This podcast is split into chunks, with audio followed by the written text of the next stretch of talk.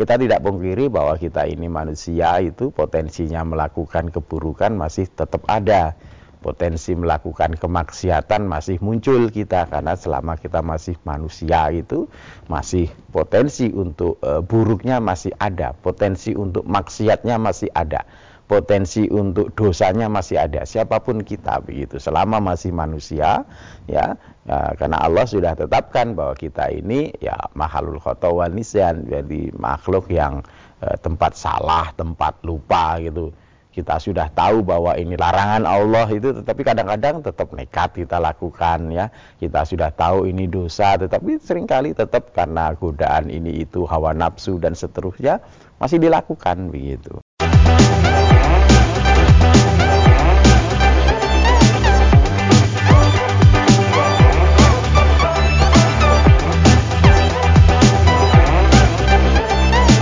Bismillahirrahmanirrahim. Assalamualaikum warahmatullahi wabarakatuh. Saudara pemirsa channel terpilih MTA TV di mana pun anda berada Puji syukur Alhamdulillah senantiasa kita panjatkan kehadiran ilahi Rabbi Allah subhanahu wa ta'ala Atas kenap karunia nikmat dan juga rahmatnya untuk kita semua Di perjumpaan awal aktivitas pagi hari ini. Kita jumpa kembali di program unggulan Fajar Hidayah Dan Alhamdulillah sudah hadir Ustadz Dr. Insinyur Didik Joko Sisilo STMT IPM yang nanti akan melanjutkan pelajaran sekaligus memberikan pencerahan untuk kita semua di kesempatan kali ini. Assalamualaikum warahmatullahi wabarakatuh Ustaz. Waalaikumsalam warahmatullahi wabarakatuh. Kabar baik dan sehat pagi ini Ustaz? Alhamdulillah sehat. Alhamdulillah. Sehat juga, baik, ya. Alhamdulillah Ustaz. Alhamdulillah. Dan pemirsa nanti bisa bergabung bersama kami di line telepon 02716793000 SMS dan juga di WA kami di 08 11 255 Mari kita simak pelajaran kita pagi ini. Bismillahirrahmanirrahim. Innal hamdalillah nahmaduhu wa nasta'inuhu wa nastaghfiruh wa na'udzu billahi min syururi anfusina wa min sayyiati a'malina may yahdihillahu fala mudhillalah wa may yudlil fala hadiyalah. Asyhadu an la ilaha illallah wahdahu la syarikalah wa asyhadu anna Muhammadan abduhu wa rasuluh. Allahumma salli wa sallim wa barik ala Muhammad wa ala alihi wa sahbihi ajmain. Amma ba' Para pemirsa MTA TV, pendengar Persada FM, kaum muslimin, muslimat yang insya Allah dirahmati Allah subhanahu wa ta'ala. Pertama tentu mari senantiasa kita memanjatkan rasa syukur kita kehadirat Allah subhanahu wa ta'ala atas nikmat hidayah, nikmat uh, petunjuk yang Allah berikan kepada kita sehingga kita dalam kehidupan ini menjadi hamba yang beriman kepada Allah Subhanahu wa taala. Hamba yang meyakini bahwa Allah Subhanahu wa taala adalah Robnya, Tuhannya yang telah menciptakannya. Yang eh, kemudian kita yakinkan juga pada diri kita setelah kita dihadirkan, diciptakan oleh Allah Subhanahu wa taala dalam kehidupan di dunia ini pasti nanti ada saatnya kita kembali kepada Allah Subhanahu wa taala.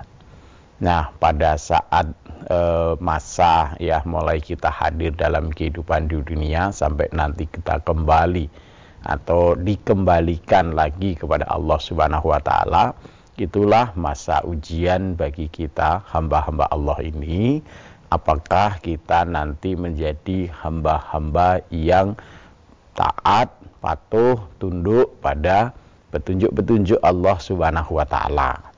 Atau sebaliknya menjadi hamba yang ingkar, hamba yang mendustakan ya, hamba yang mengingkari petunjuk-petunjuk Allah begitu. Nah, ini tentu kemudian menjadi satu hal yang patut untuk senantiasa kita perhatikan, senantiasa kita renungkan. Karena saat e, kembali kepada Allah Subhanahu wa taala itu satu hal yang e, pasti tetapi tidak ada satupun di antara kita yang tahu kapan saatnya itu gitu. Jadi kematian itu atau saat kembali kepada Allah itu sudah satu kepastian dan itu sudah ditetapkan oleh Allah Subhanahu wa taala ya dalam firman-Nya auzubillahi minasyaitonirrajim kullu nafsin da'iqatul maut. Setiap yang bernyawa pasti akan mati. Hanya kita tidak tahu kapan uh, ajal kita masing-masing. Nah, oleh karena itu e, sebagai bentuk e, keimanan kita kepada Allah Subhanahu wa taala. Keyakinan kita nanti akan adanya hari berbangkit, maka satu hal yang wajib untuk kita perhatikan adalah kita terus-menerus senantiasa bersiap ya kita terus-menerus senantiasa berbekal ya untuk hari ketika kita kembali kepada Allah Subhanahu wa taala ya maka ketika pagi hari ini Allah bangkitkan lagi, Allah hidupkan kita lagi untuk menjalani kehidupan ini, maka yang pertama mari kita niatkan ya, kita apa kerentekan ya kemauan dalam diri kita bahwa hari ini kita ingin ya berbuat baik ya, beramal soleh gitu. Karena amal soleh atau perbuatan baik ini adalah uh, bukti dari keimanan kita kepada Allah Subhanahu wa taala. Bukti ketundukan kita, uh, bukti rasa syukur kita ya terhadap berbagai nikmat yang Allah berikan kepada kita.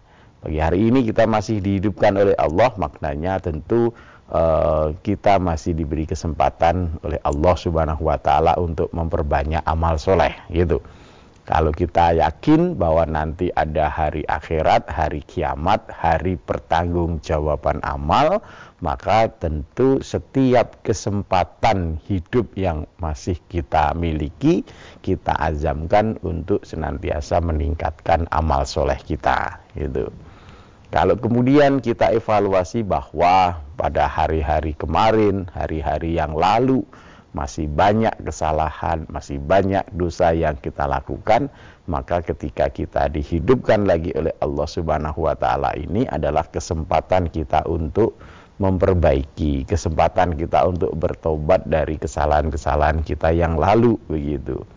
Maka dengan demikian insya Allah nanti kita akan semakin meningkat rasa iman ya ketakwaan kita kepada Allah Subhanahu wa taala di mana pun kita berada Rasulullah Sallallahu Alaihi Wasallam pesankan untuk kita senantiasa bertakwa kepada Allah. Ittaqillaha haitsuma kunta. Bertakwalah kamu kepada Allah Subhanahu wa taala di mana pun kamu berada gitu. Wa adbi sayyatal hasanata tamhuha.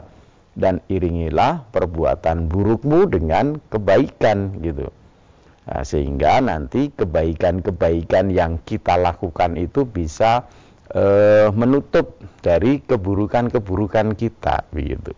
Maka sebagai bentuk e, penyesalan kita atau pertobatan kita terhadap kesalahan-kesalahan kita yang lalu ya selain kita istighfar mohon ampun kepada Allah Subhanahu wa taala maka kemudian kita iringi dengan amal soleh perbuatan-perbuatan baik begitu harapannya tentu perbuatan-perbuatan baik itu nanti bisa apa ya ya menghapus ya keburukan-keburukan kita.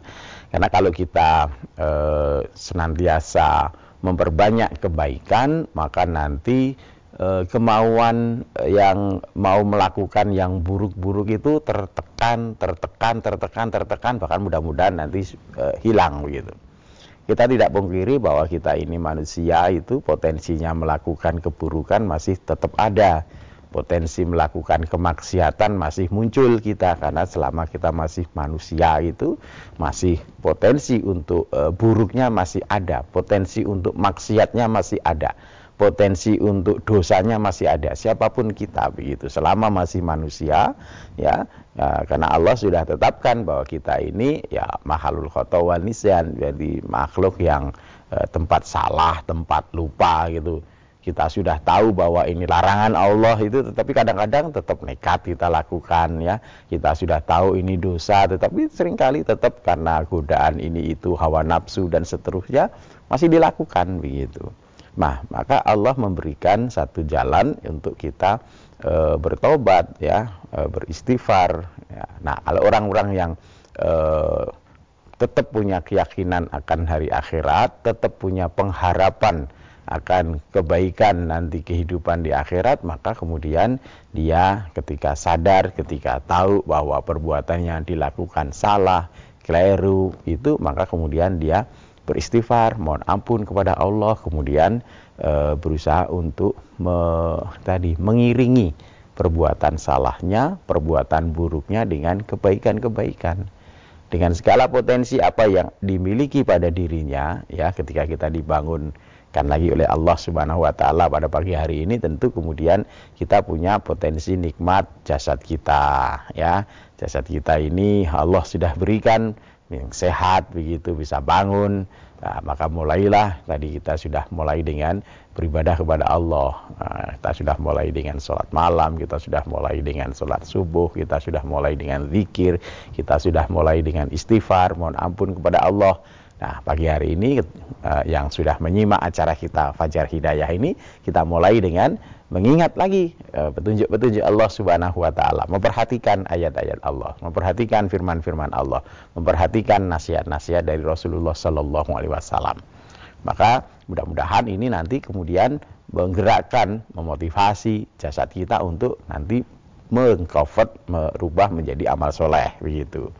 Demikian juga ketika Allah bangunkan pada pagi hari ini kita tahu bahwa Allah karena akan rizki kepada kita gitu maka rizki yang Allah anugerahkan kepada kita, Allah e, berikan nikmat kepada kita, ya kemudian kita sudah mulai berazam pagi hari ini atau ada yang sudah mulai lakukan hari ini dengan melakukan e, infak, melakukan sedekah, ya sebagian dari hartanya diambil untuk e, sabilillah, untuk jalan Allah, untuk membantu saudaranya, untuk membantu tetangganya, untuk membantu kerabatnya dan seterusnya begitu. Maka segala potensi yang e, ada pada kita kemudian nanti akan kita ubah menjadi amal soleh begitu. Dengan demikian insya Allah kita betul-betul e, menjadi hamba yang beriman kepada Allah Subhanahu Wa Taala. E, sebagaimana Allah e, perintahkan kepada kita ya supaya e, ibtagi fima atakallahu darul akhirah gitu kan. Ya, carilah pada apa yang e, Allah anugerahkan kepadamu. Nah tentu ini nikmat segala nikmat yang Allah anugerahkan kepada kita. Nah, sekali lagi ketika bicara tentang nikmat tentu kita tidak batasi bahwa e, nikmat itu hanya berupa rizki harta. Kan sering kali kita begitu. Manusia itu atau kita itu juga sering kali e, mem membatasi ya bahwa nikmat Allah. Kita mendapat nikmat Allah itu kalau kita dapat harta. Seringkali kan begitu Padahal kan tentu tidak ya. Ada banyak nikmat yang Allah berikan kepada kita. Kesehatan pada kita, tubuh yang kuat ini juga nikmat ya. Umur itu juga nikmat ketika Allah masih beri kehidupan kita sementara sebagian besar saudara kita, tetangga kita mungkin, teman kita, mungkin sahabat kita ya, eh, karib kerabat kita mungkin sudah dicukupkan ya kehidupannya di hari kemarin begitu. Nah, kita yang oleh Allah Subhanahu wa taala masih dibangunkan, masih dibangkitkan ya pada pagi hari ini tentu adalah nikmat. Yang nikmat itu nanti tentu akan ditanya oleh Allah Subhanahu wa taala. Ya, apa yang kita e, miliki, apa yang kita terima ini kan pemberian dari Allah Subhanahu wa taala. Maka Allah berhak nanti menanya kepada kita. Di yaumil kiamah nanti Allah akan tanya begitu. Latus alunna yauma idin anin naim gitu. Jadi pada hari itu pasti benar-benar akan e, kami tanya itu tentang nikmat-nikmat yang sudah kami berikan itu. Apa yang kita terima sebagai nikmat dari Allah Subhanahu wa taala benar-benar nanti akan ditanya oleh Allah Subhanahu wa taala. Bahkan dalam sebuah hadis pun ya yang diriwayatkan oleh Imam Tirmidzi disebutkan di sana. An Abi Barzatal As Aslami qala qala Rasulullah sallallahu alaihi wasallam ya. Dari Abu Barzah Al Aslami ia berkata Rasulullah sallallahu alaihi wasallam bersabda La tazulu qadama abdin hatta yus'ala an umrihi fima afnahu tidak bergeser telapak kaki seseorang ya sebelum ia ditanya tentang umurnya untuk apa ia habiskan ya. Jadi eh, hari ini kita tentu ketika dibangunkan lagi oleh Allah Subhanahu wa taala bertambah nih umur kita gitu. Mungkin tambah satu hari mungkin besok lagi kalau kesempatan lagi oleh Allah tambah dua hari, tambah tiga hari dan seterusnya, kemudian jadi bilangan bulan, kemudian jadi bilangan tahun. Nah kita biasanya e, ngukur umur kita kan dari tahun gitu kan. Saya sudah e, 10 e, 20 tahun. Ini untuk apa ya? Kita habiskan untuk apa umur kita? 30 tahun itu sudah kita habiskan untuk apa? 40 tahun untuk apa? 50 tahun untuk apa? Bahkan 60 tahun kita sudah dihidupkan oleh Allah Subhanahu wa taala. Kita habiskan untuk apa umur ini?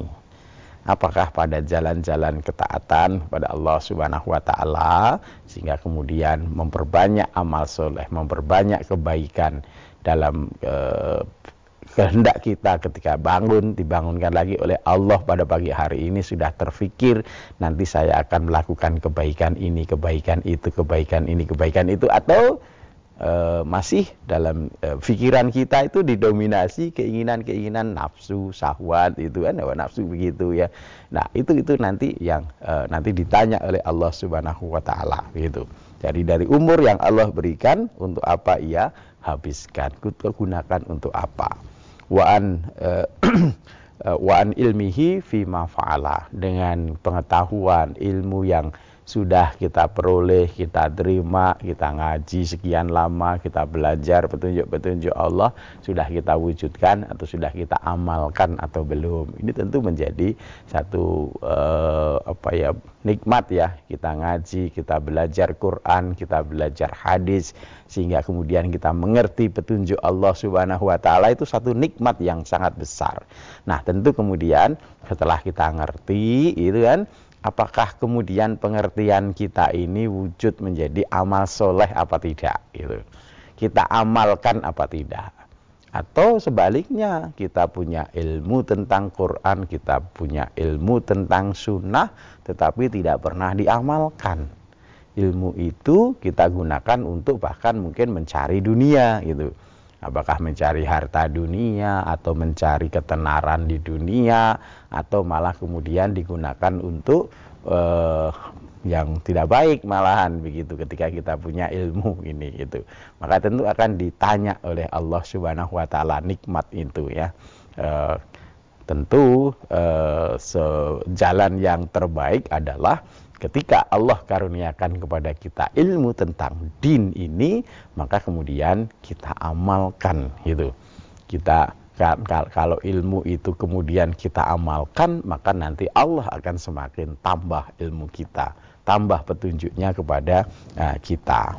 Nah, kemudian uh, wa an malihi min ainak tasabahu wa fima anfaqahu dan tentang harta yang Allah anugerahkan kepada kita itu dari mana kita perolehnya? Apakah kita peroleh dengan cara yang halal e, cara yang diridhoi oleh Allah Subhanahu wa taala? Tidak curang, tidak menipu, tidak dolim dan seterusnya. Begitu kita memperoleh hartanya dan kemudian ke mana kita nafkahkan itu Apakah kita nafkahkan pada jalan-jalan Allah, jalan-jalan kebaikan, atau harta yang Allah anugerahkan kepada kita, kita gunakan untuk memuaskan hawa nafsu kita, memperturutkan hawa nafsu kita, yang kadang-kadang membuat kemudian kita lalai kepada petunjuk Allah yang sebetulnya itu adalah maksiat yang dilarang oleh Allah Subhanahu wa taala karena kita merasa harta kita banyak itu yang kemudian ya sudah tidak masalah lakukan meskipun itu dilarang oleh Allah Subhanahu wa taala dan seterusnya. Maka tentu nanti di yaumil kiamah akan dimintai pertanggungjawaban oleh Allah Subhanahu wa taala. Kemudian yang terakhir wa an jismihi fima ablahu dan tentang badannya itu tentang jasadnya badan ini yang Allah karuniakan kepada kita kesempurnaan badan kita ya kegagahan, ketampanan, kecantikan, kekuatan yang Allah berikan kepada kita itu kita gunakan untuk apa? Sampai kemudian gagahnya habis, cantiknya hilang, tampannya hilang itu digunakan untuk apa? Apakah kita gunakan untuk menjadi amal soleh sehingga kemudian bermanfaat bagi kegiatan kehidupan kita nanti di yaumil kiamah atau ya kita hanya gunakan untuk bersenang-senang begitu kan Nah kadang-kadang kan ada yang e, muncul begini, ya gagah, kuat, cantik, tampan, itu kan nikmat gitu kan. Nah nikmat kenapa nggak digunakan, kenapa nggak ditampakkan, kenapa dan seterusnya seperti itu. Dia lupa bahwa gagahnya, tampannya, cantiknya itu adalah nikmat karunia yang diberikan oleh Allah yang mestinya digunakan untuk taat kepada Allah, mengikuti petunjuk Allah, mengikuti aturan Allah Subhanahu wa taala begitu. Kenapa? Karena nanti dimintai pertanggungjawaban oleh Allah Subhanahu wa taala. Nah, ketika nanti sudah sampai kepada Allah Subhanahu wa taala, apa yang nanti kita sampaikan, apa yang nanti kita uh, hujahkan di hadapan Allah Subhanahu wa taala ketika dalam kehidupan di dunia nikmat yang Allah berikan kepada kita tidak kita ubah menjadi amal soleh tidak kita gunakan pada jalan-jalan yang ditunjukkan oleh Allah Subhanahu wa taala. Tentu kecelakaan yang akan kita temui. Mudah-mudahan ya kita bisa mengawali uh, pagi hari ini dengan kehendak, dengan niat, dengan semangat untuk uh, meningkatkan amal soleh kita kepada Allah Subhanahu wa taala. Demikian mudah-mudahan bermanfaat untuk kita bersama. Ya. Baik pemirsa, kami harap Anda bisa bergabung bersama kami di line telepon 0271 679 SMS dan juga di WA kami di 08 11 255 3000. Namun sebelumnya kita akan simak beberapa informasi dalam rangkaian jeda pariwara berikut ini.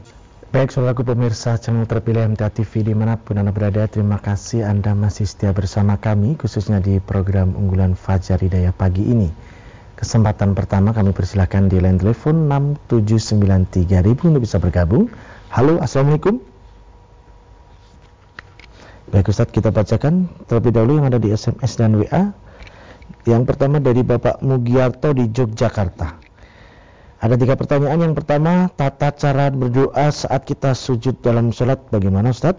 Hmm. Kemudian yang kedua, saat sholat wajib, apakah juga boleh berdoa saat sujud. Yang ketiga, bacaan doa saat sujud dalam sholat sebaiknya bagaimana Ustaz? Oh. Demikian.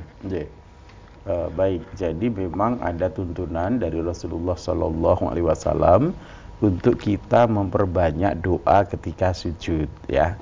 Uh, kenapa? Uh, karena pada saat itu dikatakan oleh Rasulullah Sallallahu Alaihi Wasallam itu adalah sedekat-dekat hamba terhadap robnya gitu waktu yang dekat gitu jadi dalam sebuah hadis ya diriwayatkan oleh Imam Muslim, Imam Abu Dawud, Imam Nasai, beliau bersabda gitu. Akrobu mayakunul abdu mirrobihi gitu kan. Sedekat-dekat waktu ya seorang hamba kepada robnya itu ya. Wahwa sajidun yaitu pada saat dia sujud begitu pada saat dia menjatuhkan e, bahasa kita ya segala kehormatannya gitu kan. Pada saat sujud itu kan muka badan kita turun semuanya pada tempat yang paling rendah dalam kehidupan kita di tanah seperti itu di tempat sujud begitu. Nah itu adalah tempat kita dekat dengan e, Rob kita Tuhan kita pencipta kita. Maka kata pesan Rasulullah Sallallahu Alaihi Wasallam faksiru doa. Maka perbanyaklah doa pada saat itu Nah, kemudian di lain hal, jadi ketika kita dalam e, contoh sholat yang dituntunkan oleh Rasulullah Sallallahu Alaihi Wasallam, ketika kita melakukan sujud, di sana ada tasbih sujud, gitu kan? Uh, jadi ketika kita sujud, uh, Rasulullah Shallallahu Alaihi Wasallam mencontohkan kita membaca tasbih sujud. Salah satunya misalkan Subhana Robial A'la itu. maka kemudian kita melaksanakannya ya ketika mau melaksanakan tuntunan untuk memperbanyak sujud e, memperbanyak doa ketika sujud maka ketika kita sujud baca dulu tasbih sujudnya gitu kan Subhana rabbiyal a'la, subhana rabbiyal a'la, subhana rabbiyal a'la, subhana rabbiyal a'la misalkan ya. Mau baca berapa kali boleh gitu kan ya. Nah, kemudian setelah membaca tasbih itu silahkan berdoa sesuai dengan hajat kita masing-masing ya. Mohon kepada Allah uh, dengan doa yang kita pahami gitu. Artinya apa yang kita mohonkan kepada Allah itu kita paham. Boleh pakai bahasa Arab, boleh pakai bahasa Indonesia gitu. Kita mohon kepada Allah sesuai dengan uh, hajat kita, kebutuhan kita. Jangan kita mohon sesuatu yang kita tidak tahu begitu. Misalkan karena kita ingin ya, doa kita pakai bahasa Arab tetapi kita tidak paham gitu. Jangan begitu. Nah kemudian eh, apa eh, di dalam doa itu ketika kita sujud eh, sebagian ulama menyampaikan dihindari doa yang redaksinya bacaan Quran gitu kan. Karena di dalam sholat bacaan Quran itu ya adanya ketika kita berdiri yaitu e, kita baca e, surat Al-Fatihah dan e, surat setelah Al-Fatihah. Itu di dalam sholat yang ada bacaan Quran begitu. Maka ketika sujud doa. Ya doa ketika e, di dalam sujud kita itu uh, hindari uh, doa yang redaksinya uh, menggunakan uh, bacaan Quran. Maka bisa pakai doa yang dituntunkan Rasulullah dari hadis-hadis atau doa dengan uh, bahasa kita uh, sendiri. Kemudian ini juga tidak dibatasi sholat wajib dan sholat uh, sunnah. Jadi di dalam setiap sujud kita, baik di sholat wajib maupun sholat sunnah, kita boleh berdoa. Demikian ya. Jadi sudah tiga tiga tiga pertanyaan tadi sudah terangkum gitu. Ya, baik. Kami persilahkan di line telepon. Halo, assalamualaikum. Halo, assalamualaikum. Halo, assalamualaikum. Silakan Bapak, Ibu. Halo, assalamualaikum. Waalaikumsalam, Pak. Ya, dengan siapa di mana Bapak? Waalaikumsalam. siapa di mana Bapak? Dengan Bapak siapa ini? ya. Baik kita lanjutkan Ustadz yang ada di SMS dan WA dari Bapak Sari B di Sulawesi Selatan. Hmm. Ustadz, saya sholat pada waktu zuhur dan hmm. asar. Hmm. Sering saya itu lupa apakah sudah atau belum ya atahiyat pertamanya hmm. gitu. Dan apakah sholat saya itu sah ataukah harus diulang kembali Ustaz? Mohon penjelasannya. Iya, iya.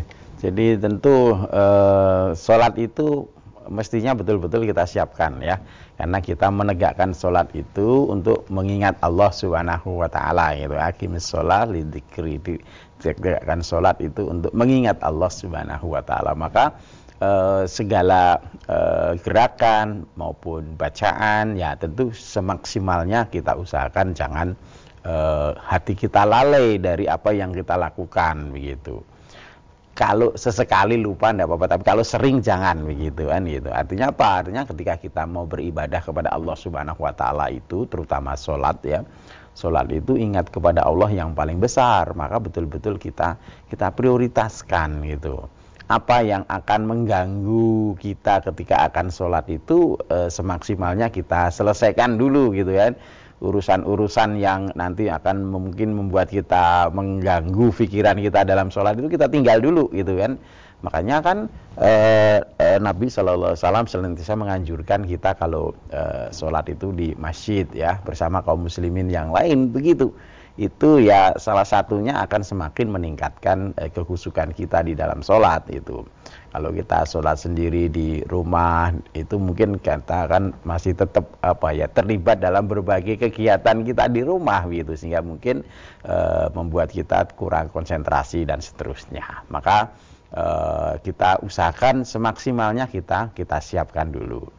Nah kemudian ketika kita sudah mulai melakukan uh, mulai mengawali sholat begitu dengan takbir itu ya kita maksimalkan ingatan kita uh, pikiran kita adalah kepada Allah Subhanahu Wa Taala kita hadir ini ingat tundukan kita sebagai hambanya Allah Subhanahu wa taala. Kepasrahan kita akan ketentuan-ketentuan Allah Subhanahu wa taala. Maka kita takbir mengagungkan Allah Subhanahu wa taala kita sandarkan kepada Allah Subhanahu wa taala. Maka kemudian e, perbaiki jangan tergesa-gesa gitu kan.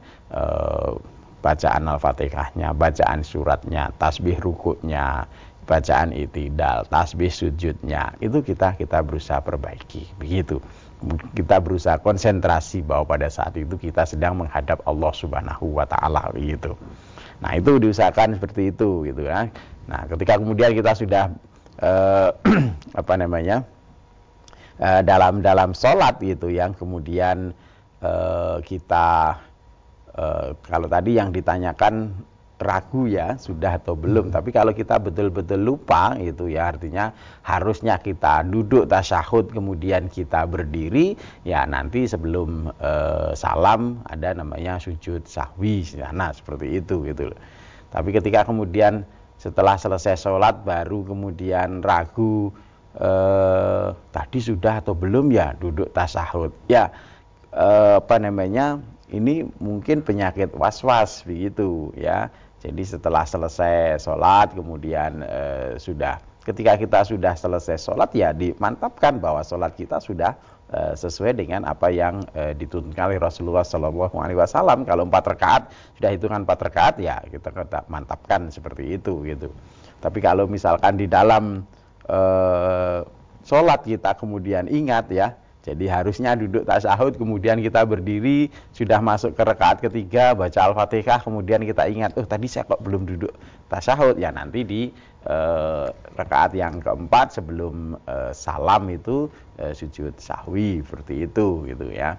Tapi kalau misalkan sudah selesai sholat itu kemudian terganggu tadi saya sholatnya sudah duduk tasawuf atau belum ini belum nah itu eh, penyakit was-was ya itu dihilangkan kalau kita sudah sholat usahakan maksimal mengikuti petunjuk-petunjuk uh, Rasulullah Sallallahu Alaihi Wasallam di dalam kita sholat selesai salam ya sudah selesai Mudah-mudahan Allah terima sholat kita. Nah seperti itu. Ya. Demikian. Lebih fokus 5 iya, menit gitu aja Ustaz ya. Kan nggak lama gitu ya, nggak lama gitu. Ya, baik. Urusan dunianya masih panjang. Ya. Baik berikutnya kita beri kesempatan kembali di line telepon. Halo, assalamualaikum. Ya masih belum ada. Baik silakan yang ada kita. Assalamualaikum. Oh sudah ada. Halo, assalamualaikum. Assalamualaikum. Waalaikumsalam warahmatullahi wabarakatuh. Eh, dari Pak Tunggal, Ustaz. Silakan Pak Tunggal. Uh, ini mau tanya uh, arti arti surat Toha itu apa sih Ustaz ya? Yang mana nah. itu ada artinya. Sebentar, bentar, Pak Tunggal, pelan-pelan. Arti apa yang, tadi? Yang kedua doa. Pak Tunggal, pelan-pelan. Jenazah itu loh. Kalau untuk doa untuk yang udah mati sudah puluhan tahun itu apa ada contohnya ya? Pak Tunggal, halo. Assalamualaikum. Halo. Wah, ya. Ya, yang pertama tadi belum tertangkap ya apa ya. arti apa begitu ya. Terlalu terburu-buru. Ah, ya. Ya baik. Yang yang kedua doa sholat jenazah ataupun doa untuk mayit ya insya Allah untuk jenazah baru jenazah lama insya Allah sama bapak. Boleh ya. E, misalkan e, kita apa namanya punya orang tua ya eh, ataupun kerabat ataupun saudara ataupun teman ataupun sahabat yang sudah meninggal e, tuntunannya untuk kita itu kan kalau sudah meninggal beliau-beliau ini kan sudah uh, tidak punya kesempatan untuk beramal gitu kan ya, jadi amalnya kesempatan amal itu kan ketika di dunia ketika masih hidup ketika kita masih berbuat gitu kan gitu nah Kemudian ketika kemudian sudah ajal menjemput itu kan kita sudah tidak bisa beramal. Nah, tetapi kita orang yang e, masih hidup ini dituntunkan oleh Allah, dituntunkan oleh Rasulnya untuk kita mendoakan, ya, mendoakan. Nah, doa yang utama adalah kita mohonkan ampunan dari Allah Subhanahu wa taala, gitu ya karena Allah juga perintahkan untuk kita itu wasari'u ila magfiratim mirabbikum wa jannatin arduhas samawat wal ard. Kita diperintahkan untuk bersegera kepada ampunan dan janahnya Allah. Maka kita itu berharap ampunan dari Allah. Saudara kita yang sudah meninggal itu kita harapkan juga ampunan dari Allah subhanahu wa ta'ala. Maka doanya tentu sebagaimana dalam sholat jenazah pun kita dituntunkan ya. Kalau kita sedang mensolatkan jenazah ya Allahumma firlahu warhamhu wa'afihi wa'fu'anu dan seterusnya begitu kan. Ya itu itu yang dituntunkan eh, kepada eh, kita untuk mendoakan jenazah untuk mendoakan eh, saudara kita yang sudah meninggal. Terhadap orang tua pun juga kita tuntunannya adalah Allahumma firli wali wali daya gitu kan. Ya Allah ampunilah saya ampunilah kedua orang tua saya gitu warhamhuma dan rahmatilah kasih sayangilah mereka begitu. Jadi ketika uh, kita punya uh, mungkin terkenang dengan orang tua kita ya mohonkan ampun kepada Allah Subhanahu wa taala. Mohonkan rahmatnya dari Allah Subhanahu wa taala. Seperti itu Bapak ya. Ya baik. Satu lagi Ustaz dari SMS dan WA dari Bapak Bizar di Sragen. Ustadz saya datang ke masjid hmm. pas waktu adzan subuh Hmm. Kemudian saya melaksanakan sholat dua rakaat tahiyatul masjid, lalu dua rakaat lagi sholat fajar. Hmm. Apakah yang seperti itu sudah benar, Ustaz? Hmm, jih, jih. Jadi uh, sebenarnya kan sholat tahiyatul masjid itu kan penamaannya uh, apa namanya dari para ulama ya yang berangkat dari petunjuk Nabi Shallallahu Alaihi Wasallam ya ketika kamu masuk masjid jangan kamu duduk sebelum sholat dua rakaat. Begitu artinya eh, apa namanya tidak eh, tidak eh, khusus sholat tertentu begitu ya, tidak tutup khusus sholat tertentu. Tetapi uh, Rasulullah tuntunkan kalau kamu hendak masuk masjid ya jangan kamu duduk sebelum sholat dua rakaat. Nah kalau misalkan kita masuk masjid kemudian kita sholat uh, tadi masuk masjidnya ada adzan subuh ya, adzan subuh kita dengar kemudian kita berangkat ke masjid berarti kan belum sholat uh, apa namanya fajar ya sholat sunnah fajar dua rakaat itu atau qobliyah subuh belum kan begitu. Nah berangkat ke masjid sampai di masjid kemudian sholat e, dua rakaat sholat qobliyah subuh atau sholat e, fajar, sholat sunnah fajar tadi, kemudian duduk sudah tidak mengapa begitu.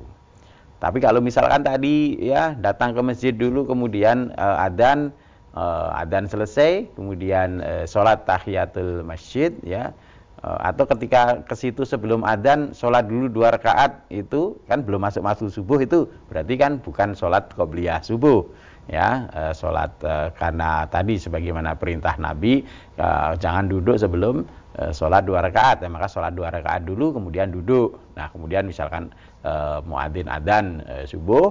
Nah kemudian sudah masuk waktu subuh nih, ada tuntunan sholat e, qobliyah subuh sebelum nanti e, sholat jamaah subuh didirikan, maka e, sholat e, dua rakaat, sholat e, sunnah fajarnya atau sholat qobliyah subuhnya. Seperti itu ya tidak mengapa begitu. Kalau yang tadi memahami bahwa e, ada sholat sunnah untuk eh, tahiyatul masjid atau menghormati masjid tadi datang kemudian sholat dulu eh, tahiyatul masjid eh, dua rakaat kemudian eh, baru kemudian melanjutkan dengan sholat eh, qobliyah subuh ya itu juga tidak mengapa begitu. Ya.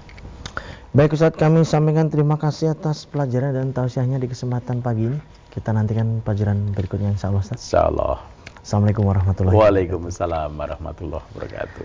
Baik saudaraku pemirsa channel terpilih MTA TV di mana pun Anda berada. Demikian tadi telah kita simak dan bersama program unggulan Fajar Hidayah pagi ini. Kita jumpa kembali di kesempatan mendatang dan saya Tomel Fatoni pamit undur. Alhamdulillah alamin subhanakallahumma wa bihamdika asyhadu an la ilaha illa anta astaghfiruka wa atubu Assalamualaikum warahmatullahi wabarakatuh.